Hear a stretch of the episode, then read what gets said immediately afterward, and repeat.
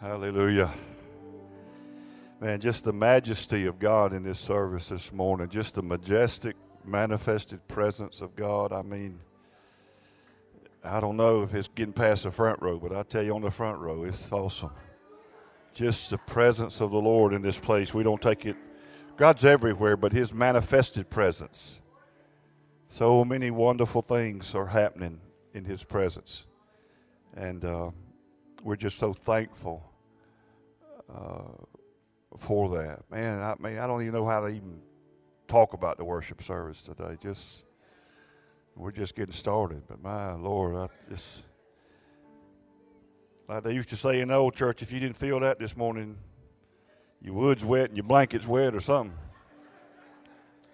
Glory. I uh, I just want to make a couple of comments since today is the official day that we're uh, at least releasing the book uh, to you guys.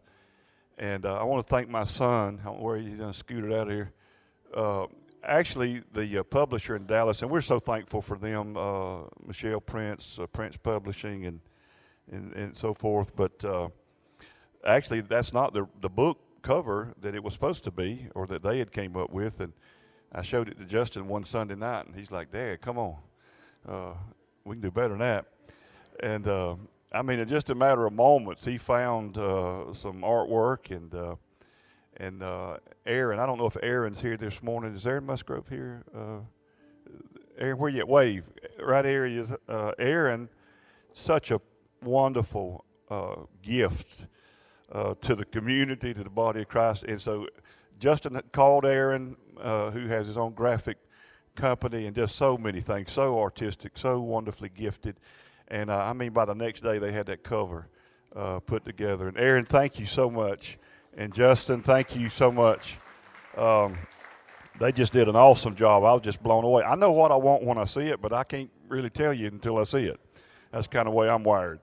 But uh, but these guys can see it before it actually manifests, and that's a great gift. And, and so I do appreciate Aaron and Justin working on that cover for us and getting that done, and I've learned so much through. It wasn't just writing the manuscript. It's, that's when the, the learning started. Once I was through with that, I told John, I'm amazed that any of you'd want me to sign your book or anything, but so I'm going to do that because you, for some reason, you want that. So I'm just kind of, I'm really, I'm amazed that you know. Anyway, so I'll sign your book.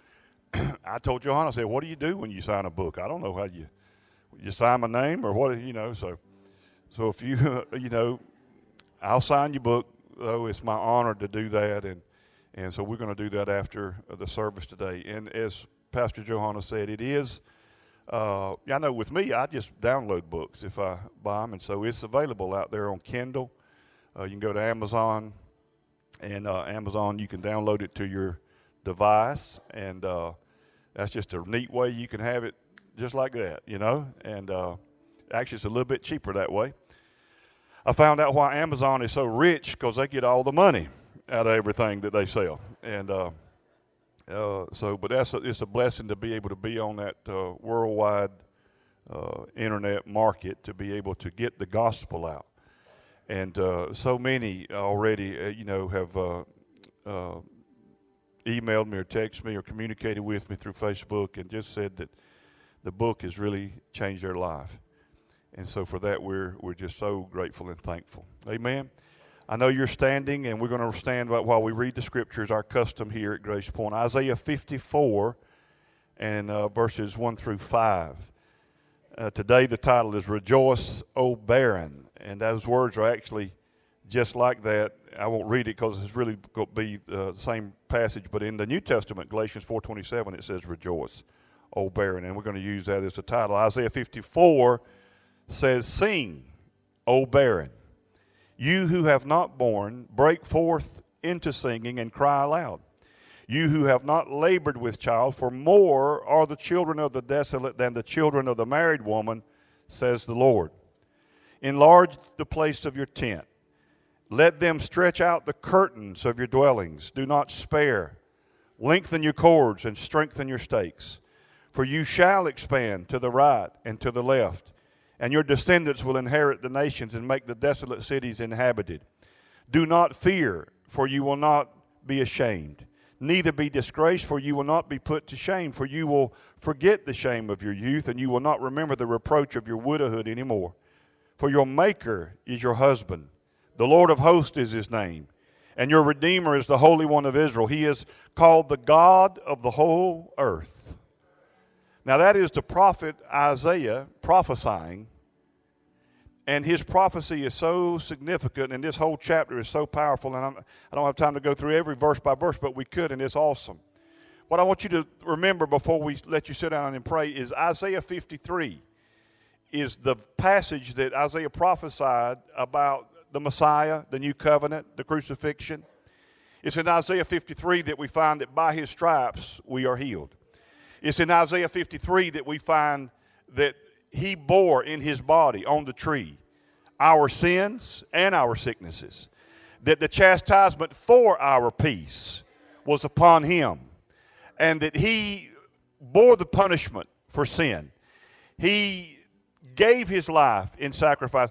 Isaiah starts off in 53 and said, Who has believed the report of the Lord, and to whom is the arm of the Lord extended? Isaiah is like a news reporter saying, I'm going to give you a report of what's going to transpire, but nobody's going to believe it. It's going to be too awesome. It's going to be too, too strange to man's mind. But this is how I'm going to bring redemption to mankind. And because, and only because of Isaiah 53, can we start out in Isaiah 54 rejoicing even while we're still barren. And let me say, I'm, we're not talking about, and the prophet's not talking necessarily specifically about people that are barren. But if you're here today and you're a woman and you're married and in covenant and want to have a baby, kind of needed to get it in that order then we have seen God many times open wombs where doctors said you can't uh, be pregnant. But what Isaiah is talking about is any area in your life where you are suffering barrenness. And I'm just going to go on to say that all of us, including the one talking, have areas in our life that are barren to us. We're not bearing fruit in that area, whether it's manifesting your healing in your body whether it's financial, whether well, it doesn't matter, the list is endless. But in any area that we are barren, there is a reason that we can go ahead before we see the physical proof of it and rejoice because of Isaiah 53. Because of what God did in Isaiah 53, then we can believe Isaiah 54 and we can go ahead and rejoice even though we're barren. We're not saying we're not barren, but what makes us different is that the, our, our husband is the Lord. He's the God of the whole earth. Amen. Man, I feel like preaching this morning. I've missed you guys. I've been gone a couple of weeks. I very seldom ever miss the pulpit here two weeks in a row, not because I think I'm the best guy, but I have responsibility for here. And but it just worked out our schedule. We was over in I preached in Boston last week. Boston, Georgia and uh, had a great time with Apostle Calloway over there at uh, his church and preached and ministered uh, there. And so we're so thankful for him and Pastor Adam who ministered here uh, last Sunday. And we're thankful for these men. Let us pray. Father, oh, Father, help us to rejoice today. Help us to see what you accomplished in the finished work of the cross. Help us to see what the prophet Isaiah revealed in Isaiah 53 and may us, Lord God, actually believe it to the point that we can do what He told us to do in Isaiah 54. We give you glory, honor, and praise in advance. And I declare every area that's barren to be made fruitful today. I pray that this service today would edify this church. I pray that the church would be built up and strengthened because of your word. I pray that Jesus Christ, our Savior, your Son, would be glorified. And I pray the devil be horrified by what's released in the realm of the Spirit today. In the mighty name of Jesus Christ. Everybody said, You can be seated. Look over to somebody, tell them they're pretty as they can be this morning.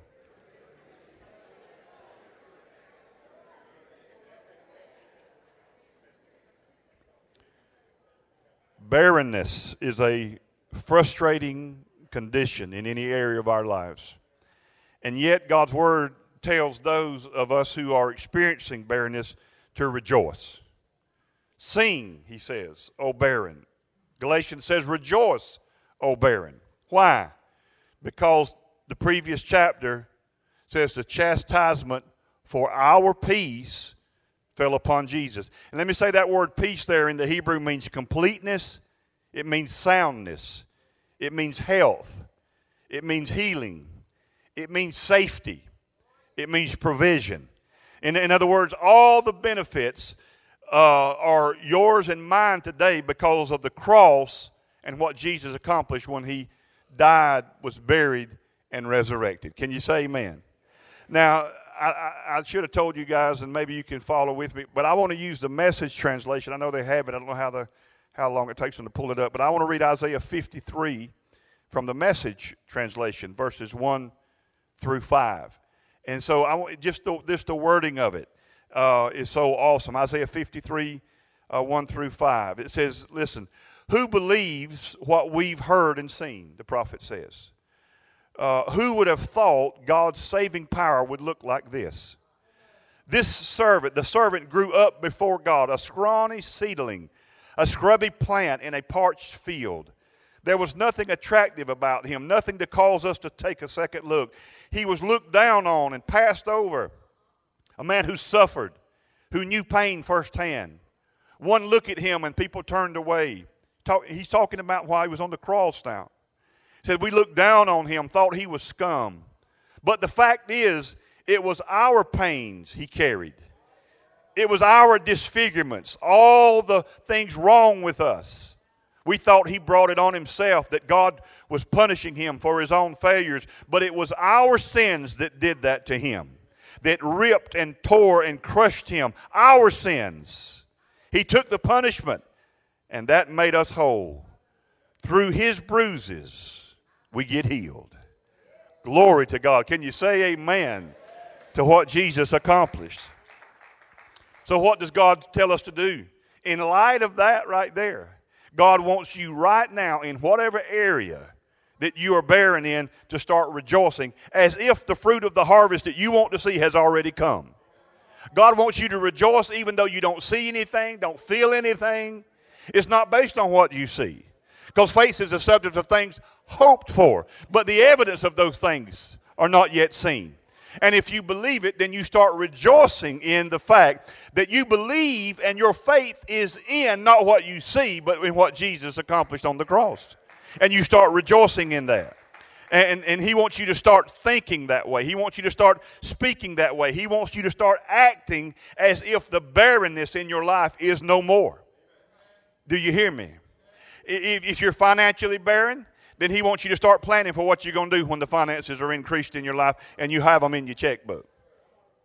He, if you're sick, then he wants you not to wait till the doctor says you're well to declare and start rejoicing. Go ahead and start rejoicing anyway. Start planning on what you're going to do when you can do now what you can't do yesterday. Because by his stripes, you have already been healed. Somebody says, I don't understand that. You don't have to understand it, you just have to believe in it. He, he says this I want you to enlarge the place of your tent. To enlarge the place of your tent. How? He says this by stretching the curtains of your dwelling. And I want to tell you this one word has stood out to me so strong as I thought about this. God wants you to stretch. I'm telling you, there are some things that God has for you, but the only way that you're going to be able to receive them is to stretch for them. Not because God's withholding them for you, because God wants you to stretch. The, the season is going to be a stretching season that we're, we're coming into right now. You got to understand that. He said, I want you to, to, to stretch out the curtains of your dwelling. In other words, you have to go ahead and, and stretch out and believe that you're going to receive what grace has said that God has provided for you. I remember many years ago, and Pastor Keith would know this. And in fact, I was thinking about you this morning, Pastor Keith, when when I remember a word that I gave you only how many years ago. You remember how many years ago that word about the stretching? It's been more than 10 years ago or, or longer. But I, I, thought about this. I said, well, if I do that, they'll think I'm crazy and somebody might be videoing me and they'll put it on YouTube or something. But I started just bring a pocket full of rubber bands and just, and just start shooting them out here in every section. But think about this. You're, you're, you, you, listen, you can visualize this. But if you take a rubber band, just something as simple as that, and if, I'm, if I brought you up here or if I said I'm going to throw this as hard as I can over at Mike, I'm going to throw this rubber band over there. I'm probably not even going to be able to reach him. I'm probably not even going to make it halfway, just taking the rubber band and throwing it. Right? But if I take the rubber band and stretch it, but see, listen to me. Listen to me. This is a word of the Lord for some of you. But see, when you stretch a rubber band, you're not pulling it this way forward, you're pulling it backwards and you and you're pulling it backwards. And once it gets back as far as it needs to go, you release it, and it is propelled forward further than it could ever have gone by us throwing it. Some of you have been in a time and a season where all you see is the pullback. You've been pulled back financially. You've been pulled back in health. You've been pulled back in a lot of areas. And the, the devil's trying to get you to focus on how you've lost ground how you've been pulled back. You're not where you used to be in whatever that is, financial, whatever, and you've been pulled back. But I'm telling you by the word of the Lord that you've been uh, might have been pulled back, but it's only so you can be released and to be propelled and projected into a place that you've not been before. God's going to launch you into an area, into a place of ministry, in a place that you've not been before. Listen, you've not exhausted all of God's blessings. You've not exhausted all the things that God's got planned for you. And so don't worry about the pullback. That same principle works. I remember the word of the Lord Keith that God gave me for Keith years ago that I saw him as an arrow. That God had reached in his quiver and pulled him out and placed him in the bow and, and pulled him back. And all he saw was to pull him back pull him back. But it was the only reason you've been pulled back is to release you and to launch you into a place that you've not been before. And the enemy, all he wants us to do is focus on the pullback, focus on the lost ground, the lost finances, the lost relationships, the lost this. You hadn't lost anything. You hadn't lost anything. Because he says that if you believe this, he said, I want you to enlarge the place of your tent. I want you, I remember when. Uh, I won't, I won't call the names this morning. I have in the past, but, I, but it goes out so far now. I just, I'll just be courteous and won't call the names. But there's so many. My wife, Pastor Keith, my parents, so many of you, Ben and Liz, so many of you, Billy Ray, they, they know of what I speak and they know it's true. Many years ago, when I first started uh, the church, I pastored in Sparks uh, we, we had a couple in the church. They neither one had a, held a position or anything like that. They just attended the church and, and they began to, to uh, come forward and they said, We want us to want you to pray that we would have a baby. And so many times, I remember three, four, five times, I don't remember specifically, that we, the church, would do what the Bible said. We would gather around them, we would anoint them with oil, we would pray, and, and, and we, would, we, would, we would believe for them to, to have a baby. They were doing the medical part too, nothing wrong with that. They were going to the doctors. They had both been uh, checked out medically, and and uh, and the wife was told by three different, and they would get one opinion, and they'd say, "Well, we're going to go get a second opinion," and they got a second opinion, and they said, "We're going to go get a third opinion." And uh, this lady went to three different gynecologists, and the last one looked at her and said, uh, "I understand you've already gone to two. They've given you the same report that I'm going to give you today." And he looked at her and he said, "It is anatomically impossible for you to conceive." And to be able to conceive, uh, much less carry a child. And so that's the report of the medical community. We love doctors, we love nurses, and we love people that try to help people be well. But they don't have the final word, they don't have the last word. They're doing the best they can. And I want to say something else to you. And I've been, I was in the medical field. I wasn't a doctor, I was a road doctor. I was called a paramedic, in case you don't know. We the road doctors. But I did that for 20 years. And, uh, and, and so I know about the medical, and that's what really hinders you if you start getting uh, problems or sick because you know too much and your mind can really just go and carry you to places you don't want to go because you know it's not as perfect and complete and sterile and, and as, as, people imagine it is. It's called practicing medicine and we're the guinea pigs and they're the one that's practicing hallelujah. But but but listen that whole that whole uh, uh, world of medical the, the doctors for some reason have been trained in the whole the whole uh, atmosphere of that is to give you the worst case scenario when you go to them. They're going to tell you the worst possibility. They don't want you to get your hopes up. Man, we need to get your hopes up. You, without hope, you can't even have faith. Hope is the substance of things hoped for. Faith is the substance things hoped for. Faith is like the seed, but hope is like the soil.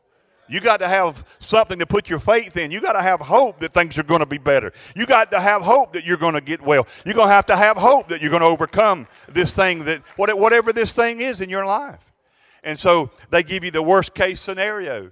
And if you believe that and start acting upon that, then I mean, but see, but by his stripes you were healed.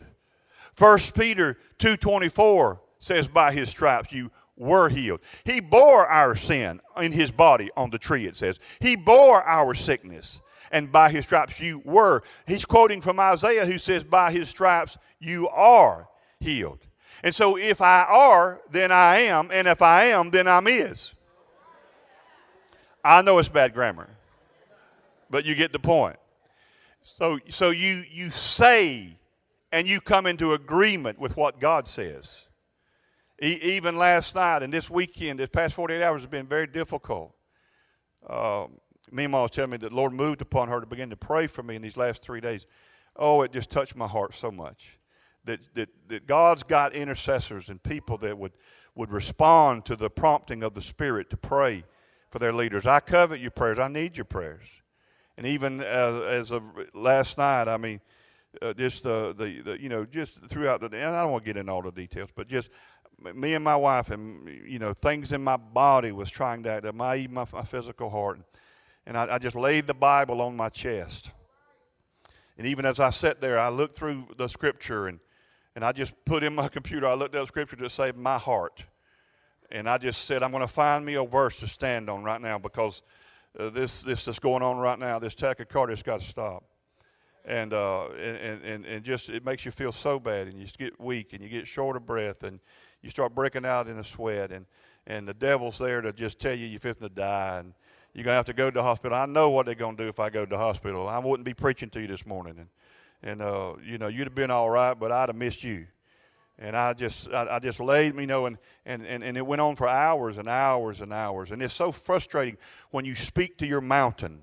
Jesus told us to speak to the mountain. The church is so foreign. We speak to God about our mountains. But Jesus modeled this for us. Jesus didn't only say in Mark 11, speak to your mountain. Just speak to that mountain. And your mountain is what? Whatever's your mountain, whatever's your problem. It can be sickness, it can be, it doesn't matter what it is, but whatever is trying to block you from getting where you will need to go, that's your mountain. And God said to just speak to it because I've already provided everything you need to get through it. You just need to speak to it. So Jesus said, if, if, if we'll believe in our heart the things that we say, then we can have the things that we say, or we can say the things that we have. See, the doctor will tell you what you have, and you can say the things that you have, but it takes faith to rise up and say things that you don't have yet. To go ahead and rejoice, even though there's barrenness in that area of your life. And, and so, Jesus, not only did he say that in Mark 11, he, he spoke to a fig tree. Why? Because the fig tree was lying to him. The fig tree said that if I got leaves, I got fruit. But the fig tree had the leaves, but it didn't have the fruit. And Jesus said that you lied to me. You made me walk all the way from over yonder to come all the way over here because I thought I was going to get to enjoy some figs. So you lied to me. And since you lied, you lying symptoms, you lying test results, you lying manifestations, you lying. Che- See, some of you need to talk to your checkbook. You say, that's the dumbest thing I've ever heard that somebody would talk to your checkbook. Well, it talks to you. My checkbook talks to me. If I look in there and see little numbers, that checkbook starts speaking to me loudly. And along with the words that it says comes fear. And then I try to think of a plan and what's Dale going to do about it. See, it's getting quiet up in here now. You got to talk to what your mountain is, whatever it is. So Jesus spoke to the fig tree, and the Bible said the disciples heard it. That's a weird thing to do, speak to a fig tree. It's weird for me. I, I wasn't raised in Christendom that I was raised around to speak to diseases. I was trained to beg God and ask Him to do something about it. And we wonder why we don't see more because we're, we're not doing what Jesus did. We're not doing what God told us. We're not speaking to our problem. We beg and plead and ask God to do something. And we, and we wonder why it doesn't work. The Bible says that we would lay hands on the sick and they would recover. It didn't say they get an instant miracle, everybody said, but they would recover. These signs shall follow them that believe. In my name, they'll cast out demons. You don't ask God to cast them out. there's a lot of the section of a church don't even believe demons exist. I don't know what they do with all the horror in the world that goes on, but demons are real, and I don't like to give much airtime, but they, they are real. And so you don't have to negotiate, counsel them out. You just cast them out. What with the Word of God? You don't have a formula. You have a God. You have a Savior. And so you just cast them out. And and, and uh, so we, you know, church, at least Pentecostal charismatic background people kind of got a paradigm for that. They can go, well, yeah, I mean, if that, you know, I, you cast it out. Well, you do the same with any kind of disease or sickness. Just like you would speak to the demon, I command you to come out of the person, then you also do that to the cancer. I command you to come out of the person. See how quiet it gets? See, it's foreign to us still. We're going to get to a day that's going to be normal. I won't have to preach on it and waste time. I'm not wasting time, but I, I, I, wish I could move on to other things and not have to talk about it. I wish it was such a part of the psyche and the mentality and the faith based realm of the church that I wouldn't even have to talk about it, but I have to talk about it. So you speak, even when Jesus visiting Peter, Peter's mother uh, had a fever. And the Bible said Jesus rebuked the fever, he spoke to the fever. So you don't go, oh God, please make the fever leave mama. You just say, I command you, fever, to come out of this body. You speak specifically to what it is. Well, what if I do it and it don't work? Right there you go. That's the reason it don't work. Because you're still in what if land. And see, it's not that you don't have faith. And we don't understand the difference between faith and belief. See, in Mark 9, there was a man that brought his little son to his disciples to get him delivered of demons, and they prayed for him, and they, they delivered many people. They'd raised the dead, they'd done amazing things. But when they brought this little, this daddy brought his little boy to the disciples. Now, Jesus is not there. He's up on the Mount of Transfiguration with, with Peter, James, and John up there. The, the, the three of them's off, you know. And so now you got uh, the disciples there, those nine left, and they can't do it. It's so frustrating when you try to stand on what you know is right and do the Word of God and it don't work, seemingly. So they pray for the boy and nothing happens. He's still demonized. And see, the more times that you're prayed for and you believe that nothing happens, the more that builds up unbelief in you. And a lot of you don't understand the difference between faith and unbelief. And I'm not saying they're intrinsically separate, but they are. There is some overlap, but they are different. Because see, the faith you, the problem is not your faith. The problem is is our unbelief. The Bible says that God has given to every man the, not a. See, some of you have been raised to think this guy over here has a bunch of faith. He's got big faith, and this guy over here has got little faith. And uh, you've been taught to believe that, you know, the problem is you don't have faith. And you think when Jesus said, oh, you have little faith, that he was saying there's little faith, there's medium faith, there's king size, you know, there's supersized faith. There's none of that. There's just faith. And, and Paul said this the faith that I live by, I live by the faith of, of the Son of God. So the faith you have is the faith of the Son of God. The Bible says in Ephesians 2 8 and 9 that for by grace you've been saved through faith. For, but by grace you have been saved through faith. It is the gift of God, lest any man should boast. It is not of works, it's not of you. The, the, the, the Bible says that we have been saved by grace through faith. Both of these are the gift of God. So the grace is a gift of God, listen, and the faith is the gift of God. You can't even take credit for the, the saving faith. In other words, the faith that, that you used to get saved was not something you produced, manifested on your That was given to you as a gift. So listen, every man has the measure of faith given to him. Whose faith do you have? It's not your faith, it's the faith of Jesus. Paul said again, the, the life that I now live, I live by the faith of, not in. Most of you read that faith in. No, no. Paul said, I have the faith of the Son of God. When did you get it? When you got born again. God gave you the measure of faith. So it, your faith ain't faulty because it's the faith of Jesus. Amen. Jesus gifted you with his faith. You have his faith. You may not be utilizing it. You may not be actualizing it. You may, but the, the problem is not your faith that you got messed up faith. Faith comes by hearing, Romans 10, hearing by the word of God. So when you hear what Jesus said and you agree with it, that caused that faith to go active. Amen. Are you hearing me? All right, but that man said, I brought my son to your disciples. Jesus now shows up and he said, I brought my son to your disciples that they, they might deliver him. And he said they couldn't do it. And then he looks at Jesus and says this. This is in Mark 9. If you can do anything, just please help us. See, everybody in the church wants to put it off on God. That way it's easy. We don't have responsibility. We just blame God for our impotence, our lack of power. So he said, if you can do anything, you help us. Jesus said, mm, mm, mm, you shove it on me. He said, if you can believe. Notice he didn't say if you have faith. He said if you can believe, all things are possible to them that believe. He said, Lord, I believe. And then he said this, Lord, help my unbelief. You know, the guy, I love that guy. The guy said, I believe, doing the best I can. But I realize I probably got some unbelief in me, and I'm asking you to help me in that area too. Why did that man have unbelief? Because he carried him to somebody supposed to be able to help him, and they didn't help him. And every time that happens to you, we build up more and more unbelief. The problem's not your faith. The problem is your belief. If you can believe. So what happens when you believe? So the couple again comes to me and says, We want to have a baby. So I just felt the Lord on this one night, and I said to the to the husband, I said, You you really believe God's going to give you a baby in spite of what these three gynecologists said? And he said, Yeah, I'm believing God for a baby. I said, Do you have a nursery in your home? Some of you ain't gonna like this.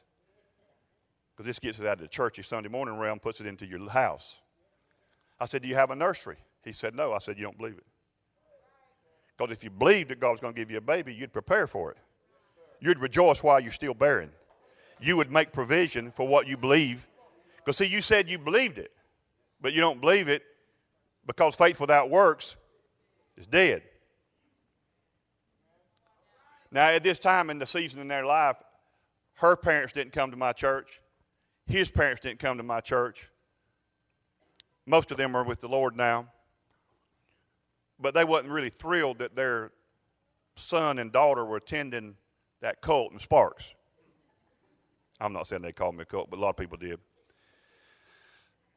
so, huh? Yeah, probably still do. They, uh, so that person, that's this husband, they went and built a nursery. Oh my God. The hell you catch when somebody does that. I can't believe that they that preacher told them to get a nursery. That, that it's going to be so heartbreaking when they don't when it don't happen when they don't get a baby and they got that nursery to sit there and look at now or have to take it down and that's just hard. I can't believe anybody would do that to somebody. See how foreign that is, faith is to this world? The world says seeing is believing. Jesus said believing is seeing. Even when Lazarus did, he told, he told Mary, he said, Didn't I tell you that if you would believe, that you would see the kingdom of God, you'd see the manifest power of God. But you got to believe it first. And if you listen, if you really do believe it, putting a nursery, that's not really hard to do. You can go and buy furniture and do that. That doesn't make you believe it. And that's where people get messed up. They see somebody, they copy that. That don't mean you believe it. You just copied what somebody else did. But if you're putting in furniture because you believe that God's going to bring you that baby and you need to have furniture, then that's believing it. But you have to believe it. What are you believing in? God's not going to give you a baby because you buy furniture. He's going to give you a baby because He said, Be fruitful and multiply. You got the Word of God for it. You got to have God's permission not to have babies. Opens up a whole other subject, don't it? God said, Be fruitful and multiply, fill the earth. So get with it. And, and, and, so they went and got nursery. And, and, and I had taught them, and what they did, no formula here now. Don't copy a formula. I'm not trying to give you a formula.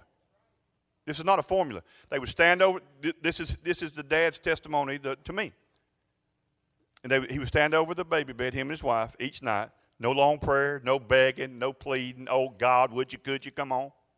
None of that stand over the baby bed. They, they, said they did this as a little, you know, routinely each night before they went to bed. They would stand over the, the baby bed, the, stand over, and they would just lift their hands and say, Father, we thank you for the baby that you're sending to us. We thank you for the baby. And then go to bed. On one Sunday night, back when we was really saved and we had Sunday night services, y'all remember those? one Sunday night, and I tell you this because this is the story. I don't tell you this because, I mean, there's, there's nothing here to, to, get excited about. That's what, you know, I seriously. But anyway, I, I got to tell you how the story goes. We've done prayed for them four or five times. We've known them with oil. We've, we've prayed our best prayer. Yet we still see nothing. God sometimes allows supernatural things to happen, like through the gifts of the Spirit and so forth, to cause the faith of that person to rise up where they can freely receive. It's not that God decided in that moment, I'm going to do something. No, no. No, you just reached up by faith and received what God had available for you all the time. So on a Sunday night, I looked out and, and it was to my right, and, and my whole church was like this side and this side, and that was it. And just maybe that, you know. And I looked out, and I only way I know describe it. Any y'all seen Star Trek? You know when they go to the transporter and they stand there and that light comes on them. I'm sorry. That's, that's the only way I can describe it. I saw a shaft of light come upon this woman, and I was, and, and, and I can't explain spiritual stuff. I saw that. I don't know if I was seeing it naturally. I don't guess I was. Nobody else saw it, but that's what I saw. And, and by seeing that, you just know things in the Spirit. You don't have to be taught, you know. That's why when they was on the Mount of Transfiguration, when Jesus was transfigured before them, Moses and Elijah, they're talking with Jesus about his crucifixion and the kingdom. And Peter and them didn't have to be introduced to him, They knew. You know things in the Spirit, otherwise you wouldn't know. So when I saw that light, I knew that I was to pray for her. So I called her to the forward. And when she came forward, our little platform, literally, no exaggeration, was no, this was my whole platform. This was as high as it was, that one step. You remember? And so, so she, when she stepped there, I stepped off to pray for her as pastor. I stepped into the light with her. I of everybody in the room. And I laid my hands on her, and I heard the Lord say this Thou shalt bring forth a child. Now, everything I'm telling you is on tape to this day. And uh, I said, You shall bring forth a child. I didn't say you might get a baby. I said what I heard God say you shall bring forth a child. And I forget all the specifics. Uh, but I prophesied that uh, to, uh, to uh, her. And um, I can't even remember if the husband was standing by her side at that point or not. I don't know. But prophesied to her.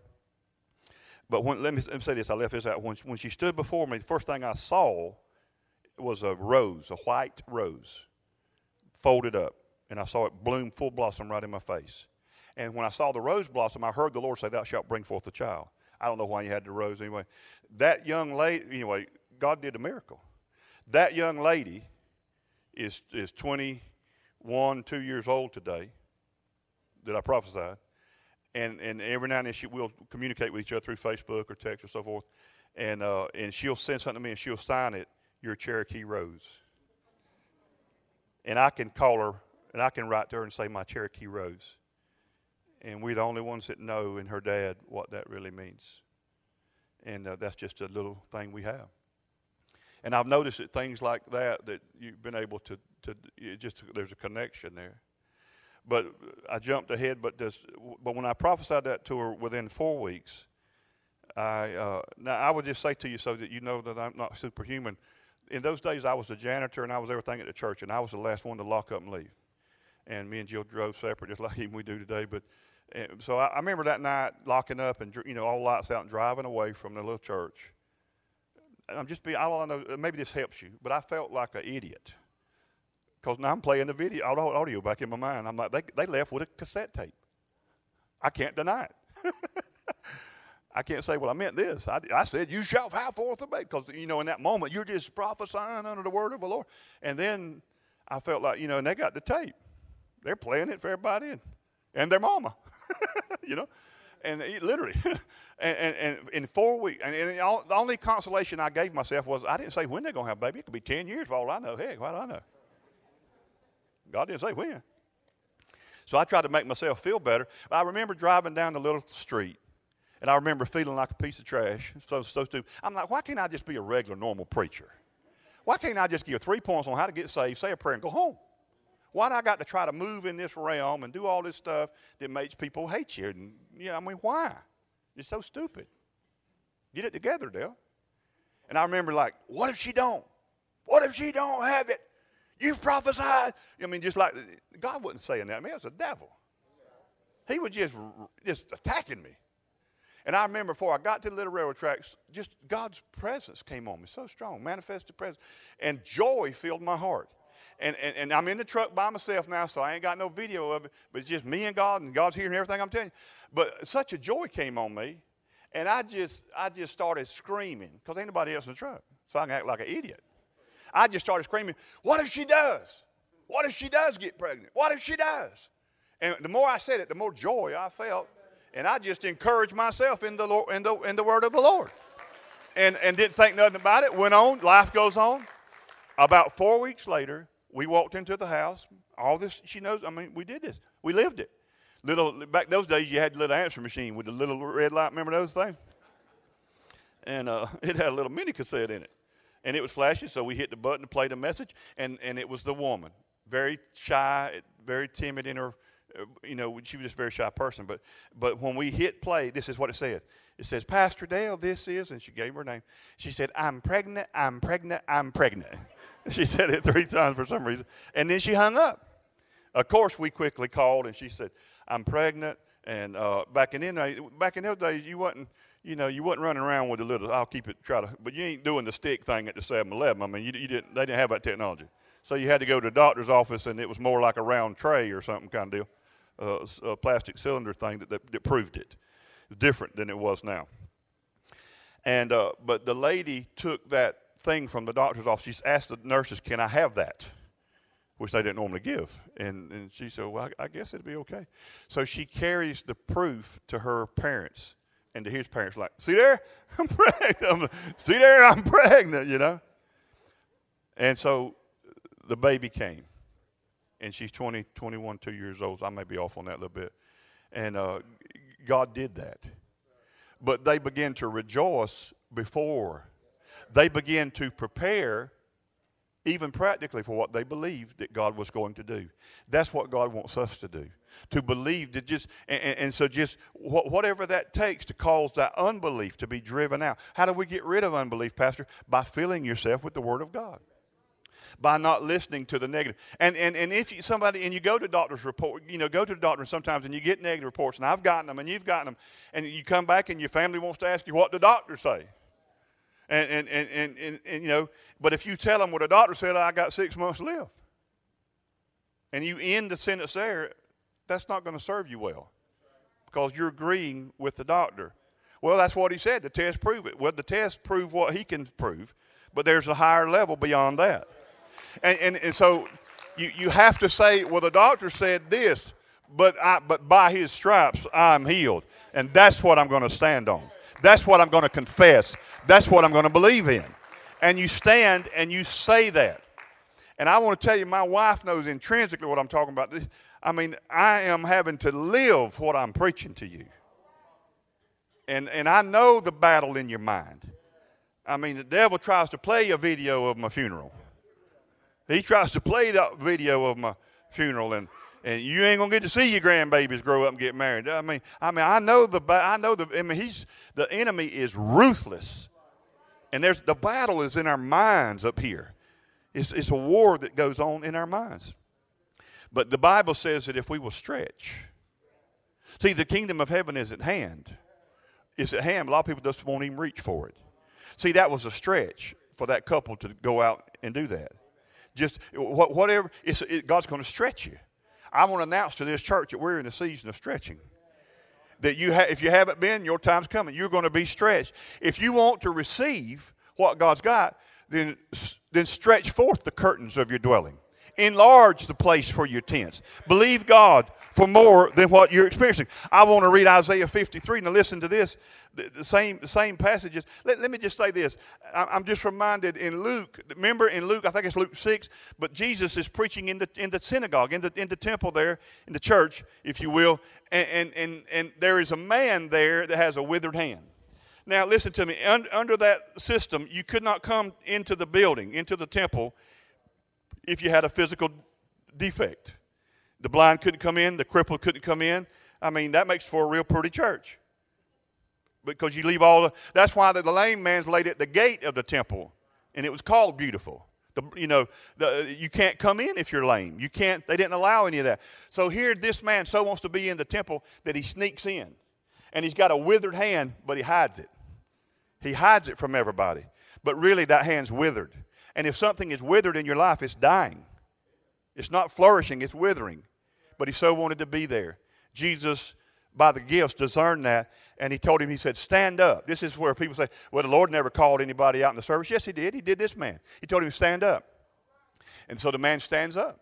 Jesus is preaching. He's teaching. He just stops and he says, Sir, stand up. Man stands up. Jesus says, Stretch forth your hand. Oh man, what you gonna do then? He said, Stretch it. See, you're going to have to pull out what you've been hiding for all to see. And then you're going to have to do what the doctors say you can't do. Now be careful with that. Don't stretch it. Don't move it. Don't bend it. Jesus said, stretch forth your hand. And when that man stretched, he was made whole. See, God's calling on some of you to stop hiding the area that's been withering away in your life. You've hidden it, you're still in church, and thank God. But listen, pull it out. Go ahead, stretch. For see, first thing you do in the mornings when you get out of bed is you stretch. If you got any sense, you stretch. You stretch. You look up the word in the dictionary for stretch. It means to, to extend one's body to reach what you otherwise could not reach. We don't like to stretch. We go on our six mile bike ride. Uh, you know, she's more faithful than I am, but when I join her, uh, almost every day. But first thing she'll do, she's out there, my wife's out there doing all this and stretching and doing. I mean, we're going on a bicycle ride. We're not going NFL full contact here. What are we? What are you doing? But she will not get on that bike until she stretches. I never stretch before I get on the bike. I stretch to get on the bike. That's all the stretching you get. That's it. That's it. I stretch to get on it, and I have to stretch to get off of it. You know, but it's important. It's important to stretch in faith. You, you hear what I'm saying? To stretch. Now listen to me. Isaiah 54, verse 2, 3, and 4. This is the message, and I'm about done. Isaiah 54. Listen to the, listen. I really believe this is prophecy to you. I really believe that this is not just a, a lesson out of the Bible. I believe this is prophetic today to this church and to you. Listen to what it says, Isaiah 54. This is out of the message translation, verse 2, 3, and 4. He says, Clear lots of ground for your tents. Ben, you're going to love this. This is all up your alley, bro. Clear lots of ground, lots of ground for your tents. Make your tents large, spread out, think big, use plenty of rope, drive the tent pegs deep. Woo! Listen, verse 3 you're going to need lots of elbow room for your growing family. You hear me, Grace Point? We're going to need lots of elbow room in here. We're going to have to go to two services. You're going to need lots of elbow room in here. You're going to pass some of your brothers and sisters while they're leaving one service and you're coming to the next one. You mark it down. You're going to need lots of elbow room in here. He said, You're going to take over whole nations. You're going to resettle abandoned cities. Verse 4 Don't be afraid. You're not going to be embarrassed. Don't hold back. You're not going to come up short. You'll forget all the humiliations of your youth and the indignities of being a widow will fade from your memory. Isaiah 54, I don't have time, but I've talked to you about it several times, verses 7 through 10, where God says that I will never be angry with you again. I am amazed when I go to churches that I've been these last few weeks and I've preached and I've told people that God's not angry nor will He ever be, and it gets so deathly quiet. They do not believe in a non angry God. They think God's angry, upset, disappointed with them. But Isaiah 54 and 7 says, God says, For a mere moment I've forsaken you. When's He talking about? During the law, during that season that the law, and they were trying to obtain righteousness by keeping rules, and you never can but with great mercies I'll gather you. He said, With a little wrath I hid my face from you for a moment, but with everlasting kindness I will have mercy on you, says the Lord your Redeemer. He said, This is like the waters of Noah to me. I've sworn that the waters of Noah would no longer cover the earth, so I've sworn to you that I will not be angry with you nor rebuke you. For the mountains shall depart and the hills be removed, but my kindness shall not depart from you, nor shall my covenant of peace be removed, says the Lord who has mercy on you. This is the new covenant that he's prophesying about. This is the new covenant. And then down in verse 13, he says, All your children shall be taught by the Lord, and great shall be the peace of your children. Listen to this in righteousness. Why do I preach so much about righteousness? In righteousness you shall be established.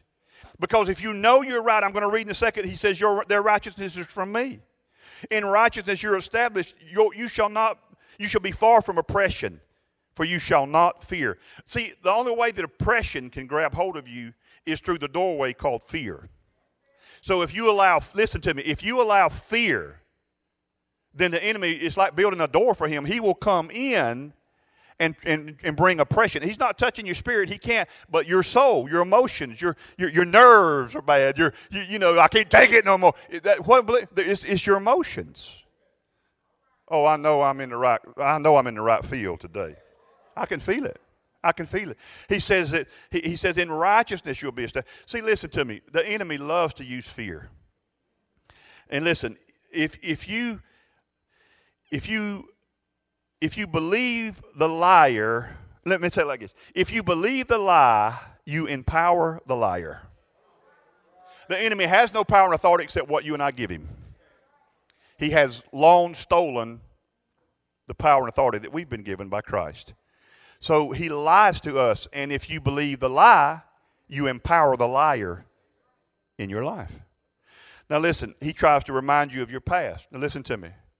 Some listen, if you ever try to revisit your past, see the devil's great at bringing up your past sins, your past failures, but God never will because He said, "I don't even remember your iniquities no more." I, I, God don't even keep a charge, uh, record of your trespasses. That's what He says in the New Testament. That's part of the wonderful new covenant. So listen, so but if you if if you view your past, and all of us in here have the ability to do that, but listen, if you and I view our past and don't do it through the lens of the blood of Jesus at the cross, you are taking a illegal view and you thereby visit deception because what you're seeing is not real because you're coming under shame and condemnation over sins that God Himself does not even hold against you any longer. And you're seeing a deceptive lie. And if you agree with that lie, you empower the deceiver. Does that make sense? And, and so that's why so many believers come under oppression because fear is the doorway. And he said, if you will know that you are established before God when you're born again, that you're really righteous, then fear and oppression will not touch you. You shall, and, and terror, for it shall not come near you. Verse 15, indeed, listen, they shall surely assemble, but not because of me. Whoever assembles against you shall fall for your sake. Now, now listen to verse 15 in the message. God says, if anyone attacks you, don't for a moment suppose I sent them. If any should attack, nothing will come of it. And then in verse 17, no weapon formed against you shall prosper. Every tongue that rises against you in judgment you shall condemn this is the heritage of the servants of the lord and their listen and their righteousness is from me says the lord now, God says if anybody's attacking you and you being attacked right now in your life, whether it's health, God says don't for a moment think that I'm behind it. God said, I'm not attacking you, I'm not allowing it. The church says, well, God didn't do it, but He allowed it. He's trying to teach me something. God's not allowing you to be attacked. No more than I would allow one of my children or grandchildren to be attacked. I'm not going to allow that. No, no. God's a much better dad than all of us put together. So anything that's coming against you, if you believe that somehow there's, there's God's behind it some way, you won't have the faith to stand and resist the attack. The Bible says, submit to God, resist the devil, he'll flee from you. You stand, having done all to stand what? On the Word of God. And you believe God. And you don't allow oppression to come because of fear. Because you're not standing in your righteousness. You're standing in His righteousness. Their righteousness, He said, is from me no weapon formed against you. That verse literally tells you weapons will be formed, but they just won't prosper. They won't accomplish what they were sent to do. They were meant to steal, kill, destroy, to take you out, to wipe you out, to end your. No, no, no. They won't. Weapons will be formed, but they won't prosper. And, and every tongue, listen, tongue that rises against you, then you shall condemn that. You're gonna have to open your mouth when you're being attacked, you just can't lay there and go, Well, I hope God does something pretty soon. I remember Papa Hagin, Brother Hagin Sr., had this vision. He wrote it in his books. He said it in many sermons many times. But he said that he had been praying for weeks about very specific things regarding the ministry in that time. And he needed the, the Rhema to expand and so forth. And he had many questions. And he'd been praying for weeks to the Lord about so many of these concerns on his heart. And he said, so one night he went into sleep, into a dream, into a vision. Sometimes you don't know if it's a dream or a vision. Sometimes it's a drision and uh, you don't. I mean, you don't have to figure it out. But but so in this dream or vision, whatever it was, he said he saw the Lord Jesus appear to him. Amazing thing. And uh, he saw the Lord, and he said the Lord just walked towards him, and they were some distance, like between me and Liz, and, and so he, he walked, and he he uh, the Lord began to speak to him, and just in a normal tone, and and so he began to hear the Lord just begin to, to answer the, the petitions he had put before him. And as soon as that started, he saw something. He, he described it looked like a monkey, like some kind of uh, elf or uh, something he described, something demonic, begin to just jump right in the middle of it and started jumping up and down and making all kind of crazy racket. Devils is crazy.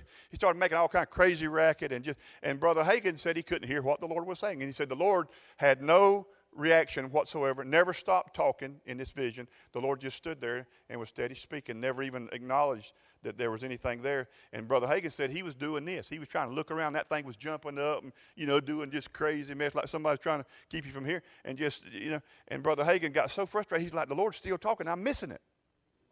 And, and, and the longer this went on, he said he got so frustrated, so aggravated. He just said, Devil, get out of here. And he said, when he said that, he said that thing went, like he shot a dog or something. He said he went, made a little racket like that and hit the floor, laid down, and just scrimpered off. And he said the Lord never reacted or anything like that and just kept talking. And he said he just stood there and listened to the Lord get through uh, answering his prayers and things. And, and then he said to the Lord, he said, Lord, why, why, didn't you, why didn't you make him leave? I couldn't hear everything you were saying. He said, I've already, I said, I give you authority. I've told you to make him leave. He said, why didn't you make him leave? See, we don't have confidence that, that what we say matters because our culture and our world says nothing matters that you say. Nothing anybody says to you is true and it doesn't matter. But the Bible says life and death, that's your only two choices, are in the power of your tongue. And so you have to believe the words that you say. I don't have time today. I was telling the elders the other night in our meeting, God's really been dealing with me about our conscience. I looked up just the other day in the King James or New King James Version. 39 times the word conscience appears. The word conscience. Now, sometimes it means don't be sin conscience. But, but nonetheless, but Paul said that your conscience can be defiled. You can have an evil conscience. You can have a weak conscience. You can have a good conscience. And so sometimes our conscience, Bible says it would bear witness.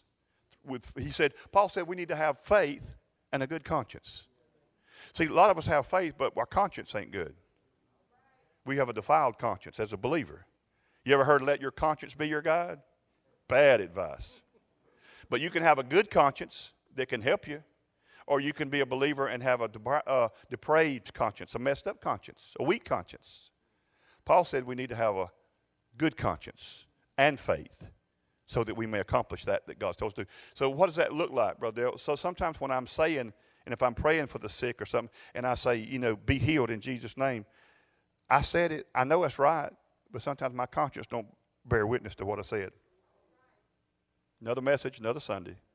But I'm going to help us to see how important our conscience is and what we can do to purge our conscience of these wrong things that will cause when we say it, our conscience goes, yes.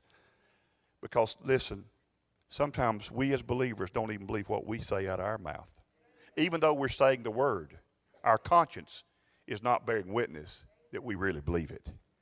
But when our conscience begins to say yea and amen, Dale ain't just saying something he heard, he believes it. And that releases power that causes the Word of God to be activated in our life for us to receive freely then what grace has freely provided. We need to believe God.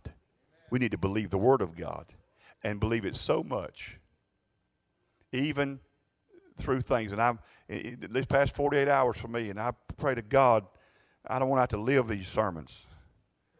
But this thing's going on and medically, and I know, and I know things. And even my wife went into the Publix, and I'm experiencing all these bad things. One second, I'm thinking about if it continues, I'm going to have to go to the emergency room. But if I know if I go to the emergency room, they're going to throw me in ICU and I'm going to miss tomorrow, and then they probably got me riding to Emory. I don't want to do that. And I say, do what I preach. Speak to the mountain. Speak to the mountain. And, and, and then my wife was in Publix yesterday, and these things are happening, breaking out in a sweat, short of breath. You know, I know some things. fighting, fighting, fighting. And she started singing. Because I'm in the truck by myself. She's in there buying groceries. She don't know. Lord, I rejoice in you, O Lord. And I just began to sing and sing and praise him. And last night I took my, I found a, my Bible's on my iPad now, but I still like the, the folding kind. And I reached on my shelf and I took out a Bible that's very precious to me and I just laid it on my heart and I hugged it. And I pulled it up close and I just began to speak the Word of God. And I looked and I found the scripture that said, My heart is steadfast. Yea, my heart is steadfast. I will sing and praise the Lord. So I, I said, I'm going to stand on that verse right now. So I pulled the Bible close and I just said out loud several times, My heart is steadfast. For my heart is steadfast. Yes, I will sing and praise to, the, to my God. For my heart is steadfast. My heart is steadfast. And so Jill, we are supposed to go somewhere, and Jill come in. She said, Where are you at? And she hollered for me, looking around. I said, I'm in my office. And she walked in my office, and I was standing there. I was sitting in my chair with the Bible on my heart and holding it like oh, precious. And I said, Come here, baby. I said, lay your hands on this Bible and push on it. And I said, agree with me that this tachycardia will stop. And so she laid her hands on the Bible and we stood there and I said, I command my heart to beat normal as God intended it when He put it in Adam before sin ever entered the human race. I command this thing to, to stop. And, and I, I just began to speak to it. And, and I said, My heart is steadfast and, I, and my heart is steadfast and I will sing and I will praise the Lord. And, and, and you want to say that and you want it to instantly quit. But sometimes it don't instantly quit. I mean, give God's word at least as much as you give Tylenol. You got a headache, you take a Tylenol, it don't instantly quit hurting. But the reason you took Tylenol is because somebody preached the word one day. And they said, if you'll believe in this little white and red capsule, if you believe in it enough to invest in it, if you'll spend your money and you'll invest in this little capsule that we call Tylenol, that the day will come that you'll have a headache. And when it comes, if you believe enough to put legs on your faith and go to your medicine cabinet and take that pill out of there and swallow two of them and chase it with some water and just stand on that, that you believe in that, in a few moments, in a few little bit, that pain will go away because we didn't lie to you when we told you. If you would at least believe that God's word is true, that God's word, that you heard somebody say that God's word is true, that if you'll put legs on your faith and you'll take hold of the Word of God and you'll believe in God's Word and you don't doubt in your heart, but you believe what you say, God's better than Tylenol. God's better than any prescription. God's better than any hospital. God's stronger than that. God's Word's greater than that. Stand with me if you're not. I'm done. Listen. And so I can still feel it, and it's trying to take my breath. And we were supposed to go somewhere with our kids. That's, I mean, you you matter, and but more and more, just God's relationship, my relationship with Him, and my family. There ain't nothing else in life much worth much. You know what I'm saying? I mean, you are. You're my family.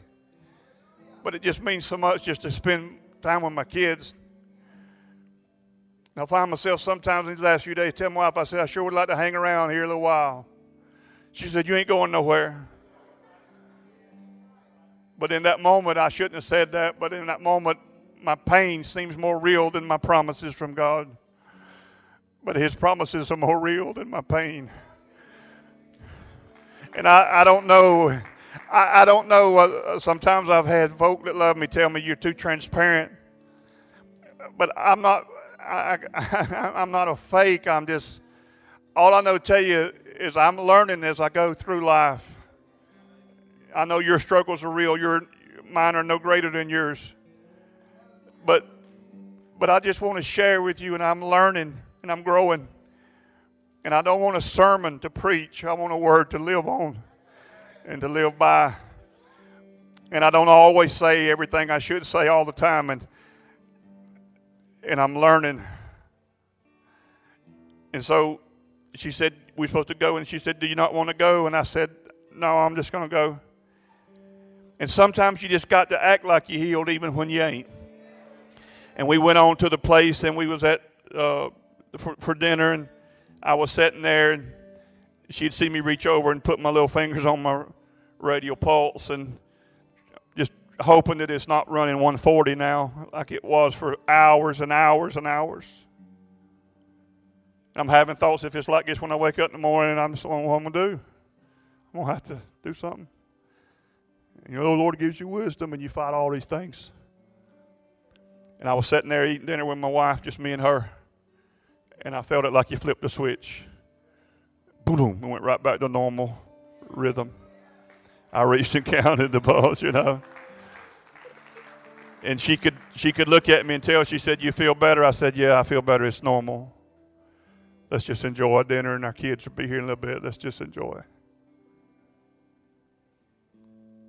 Why don't it work all the time? God does work. It's never on His end. He never wills one moment of your pain. He is not the author of your confusion nor your pain. He is the author of your faith. And He loves you more than I'm able to describe to you. And so, if you are being fighting things and things are coming against you, the Lord says, Don't think for a moment that I sent it. And I will give you this promise no weapon formed against you will prosper. No weapon formed against you will prosper. Oh, they'll be formed there's a devil loose, but he won't get to accomplish what he wants to because God is still alive.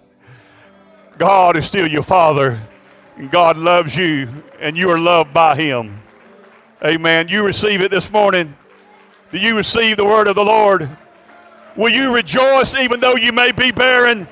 Would you go ahead and rejoice even though you don't see the answer? Would you go ahead and rejoice? Would you stretch forth? Would you lengthen the cords? Would you shout for God's praise? Hallelujah. Hallelujah. Listen to me. That word says that if you'll stretch the curtains of your dwelling, you will strengthen the cords. See, if you'll just stretch, you'll be strengthened because you're stretched.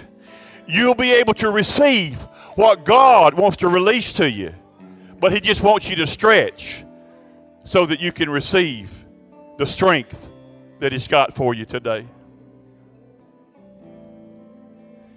I just want to open the altar in a different way.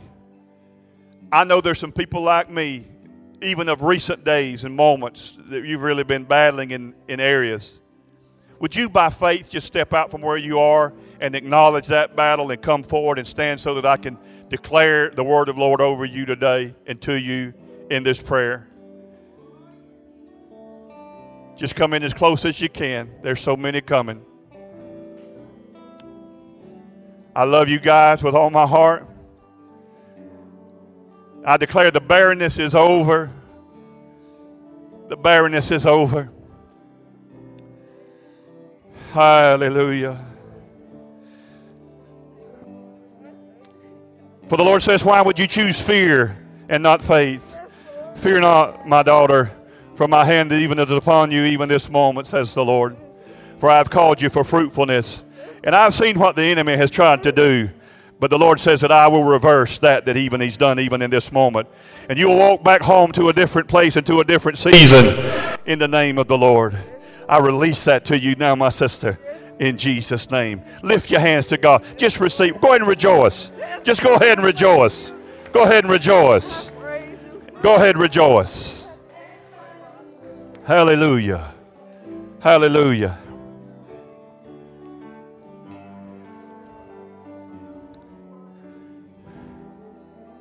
For why would you choose fear? Why would you believe the prognosticators and those in the world that would project to you that this day is a day of trouble, that this is a day of disaster, this is a day of despair and gloom? But listen to the word of the Lord. Listen to the word of God. For God says, even though these things have come, I did not send them, says the Lord. Know this, that the days of blessing, that the days of fruitfulness have not departed, even from this land nor from this country, says the Lord. For yea, my hand is extended to thee even in this hour and I say, reach up and receive that that I have for thee, says the Lord. Come on, give God praise. Why would you choose fear? Why would you believe the lies of the enemy? Glory, glory. Don't believe the lies of the enemy. Don't empower the liar by believing his lies. Don't choose fear, but choose faith. Believe I want to tell you the best days for the church and for you, because you are the church, are ahead of you, not behind you.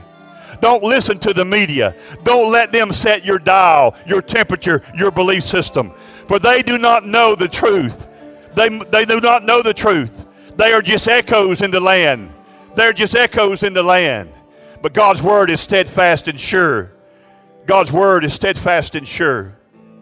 This is a change of seasons, even for this house. Financially, it is a change of seasons for many of you. Don't believe the lies of the enemy. Don't put your confidence in that. Put your confidence in the Word of God. Rid your heart of unbelief. You may have to turn down the television. You may have to switch it off for a season.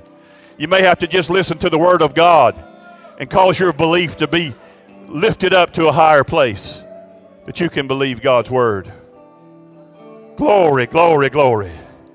Father, I just release the spirit of prophecy and the de- declaration of hope and of faith upon your children.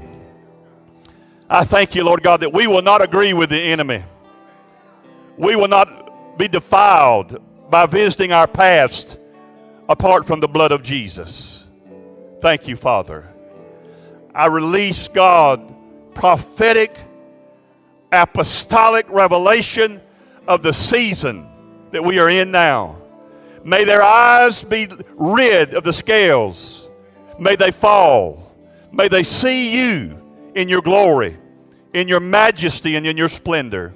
Father, I declare that their eyes would be healed, that their vision would be pure, that their hearts are constant, Lord, both physical and spiritual, Lord. In Jesus' name. I declare for every woman in here that is desiring of a child. I've seen this miracle so many times, I don't even have to even have to even grunt to believe it. But if you're believing for a child, no matter what they've said, as I gave testimony today, and I could have given many more, receive the seed. Receive that child as a gift from God. Be healed of your barrenness in this moment, right now, in the name of Jesus. Be healed. Be healed in Jesus' name of your barrenness. Any area that you've been barren in, you go ahead and rejoice. You go ahead and start making plans.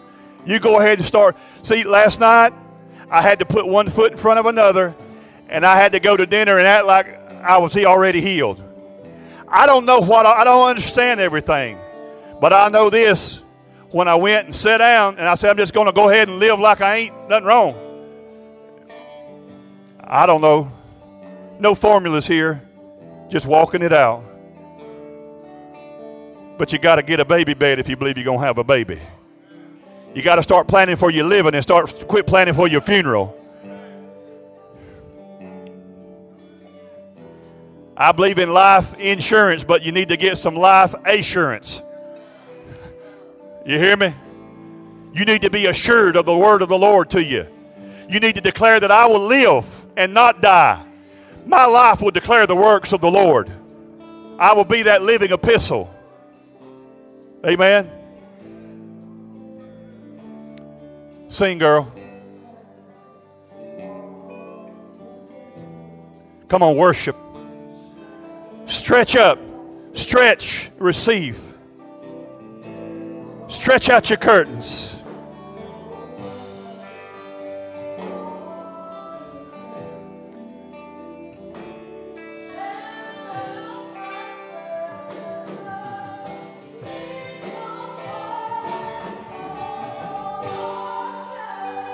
No weapon.